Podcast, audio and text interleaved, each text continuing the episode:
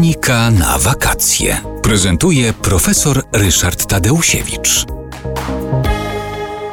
Piękna i dumna budowla Londynu, jaką jest pomnik Nelsona na Trafalgar Square, e, powstała właściwie bezpośrednio po e, bitwie, w której Nelson zginął, ale w której rozgromiono definitywnie flotę francuską, co zapewniło Wielkiej Brytanii e, panowanie na morzach i oceanach świata. Wobec tego natychmiast podjęto decyzję, że tak wielki bohater, człowiek, który tak wiele zrobił dla swojej ojczyzny, musi być odpowiednio uhonorowany i w 1840 roku rozpoczęto budowę pomnika. Pomnika w postaci y, kolumny, na szczycie której y, miał stać i stoi zresztą do chwili obecnej y, rzeźba admirała Nelsona.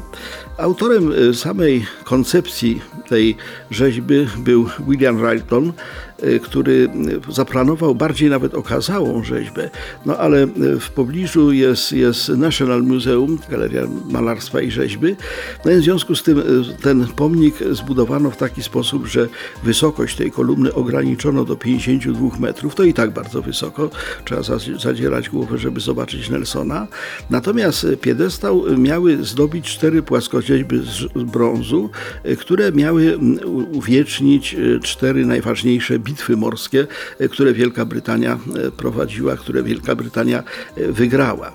No i okazało się, że z tym, z tym, z tym piedestałem i z, tą, z tymi płaskorzeźbami z brązu związana była afera kryminalna.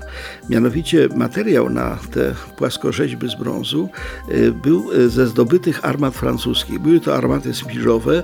Spiż był wtedy bardzo wysoko cenionym kruszcem, więc w związku z tym te, te rzeźby zostały odlane no, z czegoś, co miało być bardzo, bardzo szlachetne. Natomiast okazało się, że twórcy tych, y, tych odlewów oszukiwali. Oszukiwali dlatego, że sfałszowano ten, ten spisz z armat francuskich, ukradziono go po prostu i y, dodano dosyć dużo stopów żelaza, co po pierwsze powoduje, że te rzeźby korodują, no ale poza tym była afera czysto finansowa. Wobec tego wykonawcy pomnika trafili do więzienia, no ale pomnik zachwyca do dzisiaj.